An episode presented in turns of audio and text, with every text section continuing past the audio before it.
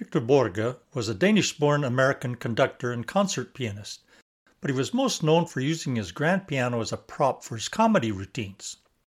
One of the stories he told was about a concert pianist and his wife who were traveling, and when they got to the airport, as they got out of the taxi, he turned to his wife and said, Gee, I wish I'd brought my piano.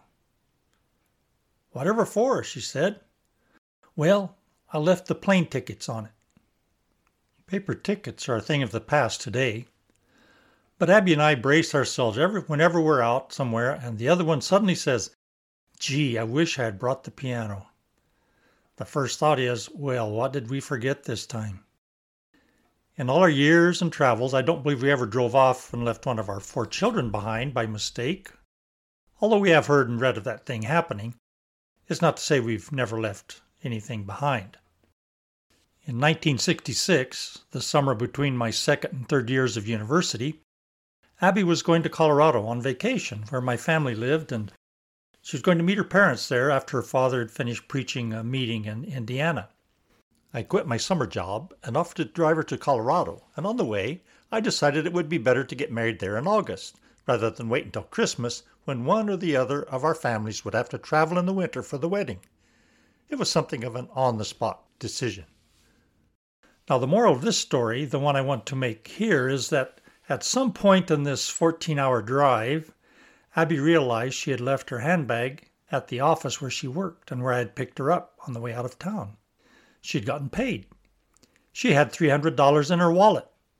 I, on the other hand, had practically nothing in mine. I think sometimes she still accuses me of marrying her for money. In the end, she had to call her boss and have her purse sent by Greyhound bus to Colorado. That was before FedEx and UPS, by the way. Moral? Preparation is the key.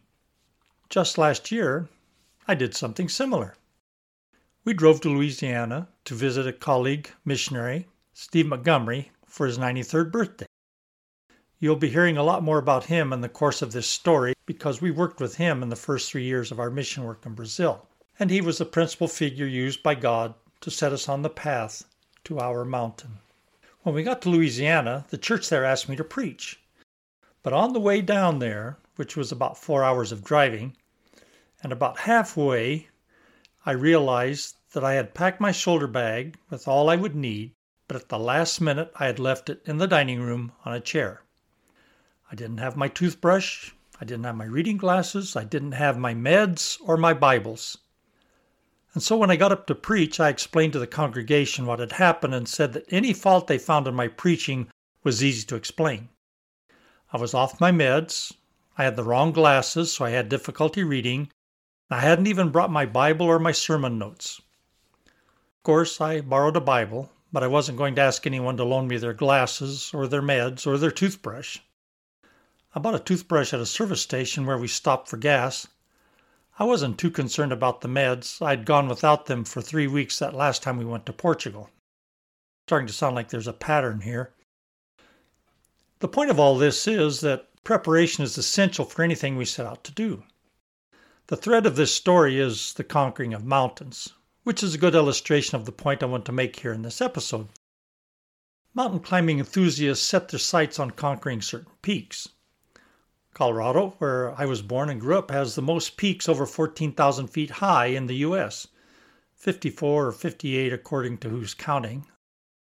Climbing all of them is a challenge that mountain climbing enthusiasts set for themselves, and they can claim membership in a special group of mountaineers. The Alps have their peaks to conquer, and Mount Everest in the Himalayas is the highest in the world, and it's seen as the ultimate challenge. It's become something of a tourist attraction, I think. But no one starts up a mountain without preparation, and the higher the mountain, the greater the need for preparation. Now, I doubt any of you have tackled one of those mountains, but there's always a need for preparation to face the mountains in our lives. The good news is that God prepares us for the way ahead, and He prepares the way ahead for us. That's what we'll be talking about in the first part of the story. It's about first things first.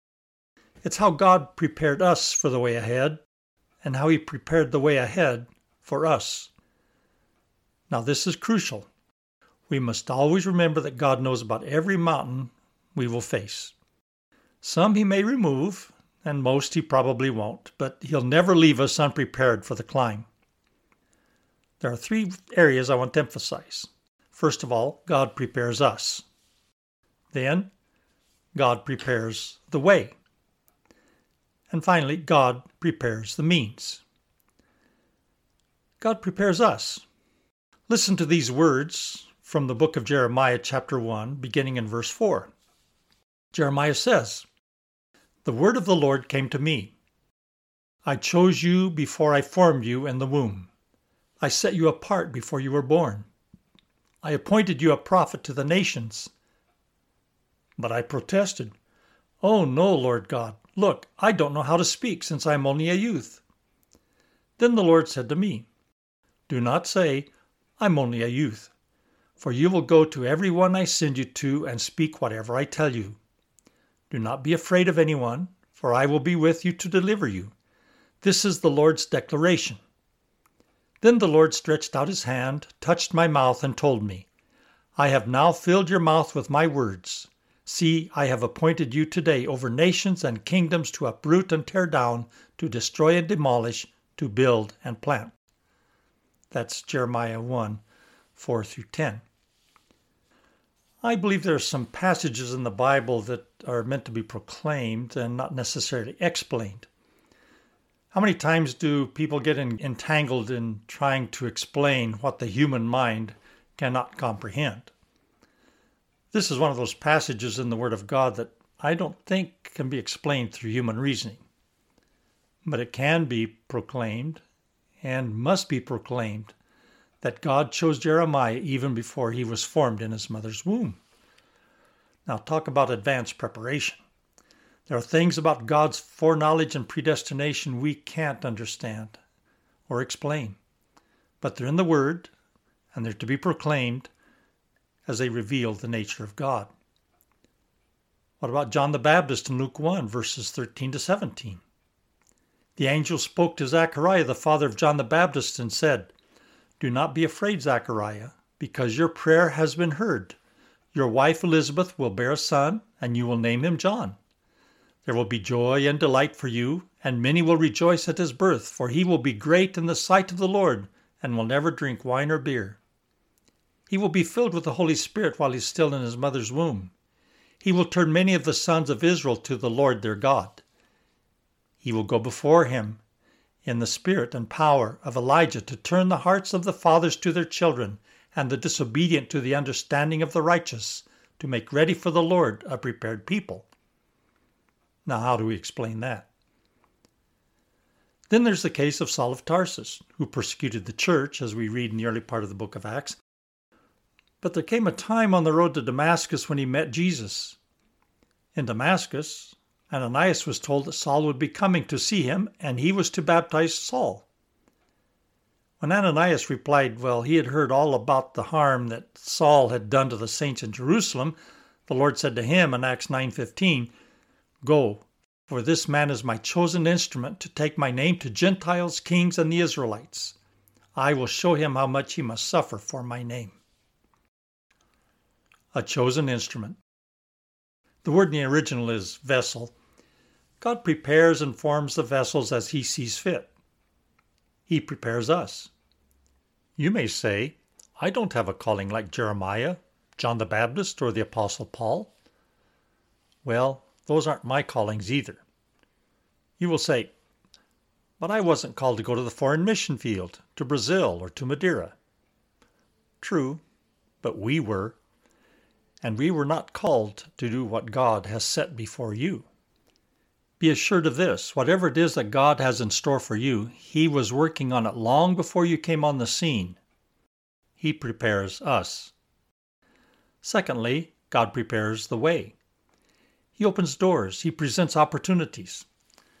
I believe sometimes we may have a choice between two options. One way perhaps requires a greater level of faith and trust, and we can choose to follow that road or we can choose the lower road. Was going on the foreign mission field the only way we could serve God? Well, that's not the only way to serve God, of course. But for us, Not to have gone on the mission field would have meant settling for less. In Revelation 3:11, Jesus admonished the church in Philadelphia, one of the seven churches in Asia. He said, "I am coming quickly. Hold on to what you have so that no one takes your crown." Were we God's only way of getting the gospel to Madeira? Of course not. But if we had not fulfilled that purpose, he would have gotten someone else, but we would have missed the blessing. Don't feel guilty because you didn't go to Madeira. He didn't call you to go there. But if he called you to go across the street and you didn't, then that's something you need to talk to the Lord about. God will send someone else, but you miss the blessing, the crown, if you will. Now, God gave us an open door to Madeira, but it wasn't an easy door. We talk about God opening doors, but if we have to knock the door down to get through it, we'd better seek God about whether that door is His will. But God will present us with an open door if we truly seek one. And here's something else to keep in mind an open door may only mean it's unlocked. We still have to walk up to the door and turn the handle. Neither does having an open door mean it will be easy sailing. Paul, writing to the Corinthians, says in chapter 16, verse 8 to 9 of 1 Corinthians, I will stay in Ephesus until Pentecost, because a wide door for effective ministry has opened for me. Yet many oppose me. Other translations read, There are many adversaries. The Lord opened the door for us in Madeira, but there were many adversaries. Some of them being those that one would least expect it from. But God prepares a way, and He knows what mountains lie in our path. Thirdly, God prepares us, He prepares the way, and He prepares the means. As we were preparing to go on the mission field, we visited churches and we were often asked, Well, how much do you need? They wanted to know what expenses we expected to have, how much we would need in offerings. We didn't go out under a mission board or agency, and they usually establish an amount depending on the location or type of work that's going to be done. We went just because God had called us. And so I said, I didn't know. My answer was, God has promised to supply all our needs. And there is a verse for that, by the way. I had no clue what our needs would be but I trusted in the God who does know and that He would meet those needs. Now, I never summed it up this way, but I will here. I believe God had promised to give us everything we would need. I was certain we would need everything He gave us. Then there's that passage in Luke 14 where Jesus talks to his disciples and he says in verses 25 through 33 Now great crowds were traveling with him, so he turned and said to them, If anyone comes to me and does not hate his own father and mother, wife and children, brothers and sisters, yes, and even his own life, he cannot be my disciple. Whoever does not bear his own cross and come after me cannot be my disciple. For which of you, wanting to build a tower, doesn't sit down first and calculate the cost to see if he has enough to complete it?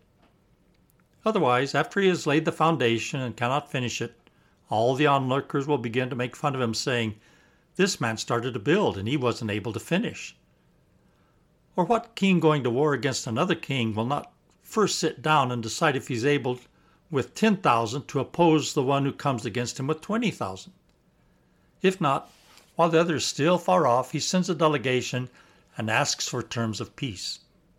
In the same way, therefore, Every one of you who does not say goodbye to all his possessions cannot be my disciple. Count the cost. That's part of the preparation. The means. How much is it going to cost? But when we count the cost, we normally figure out what our resources are and how much we have. When Jesus fed the multitude of the 5,000 men and their families, and he told the disciples to feed them, they said, But how can we? Jesus said, Well, what have you got? And they looked at their resources. They had five loaves and two fish. And they knew that wasn't enough, which is exactly the point of the miracle. They were looking at it from the wrong angle.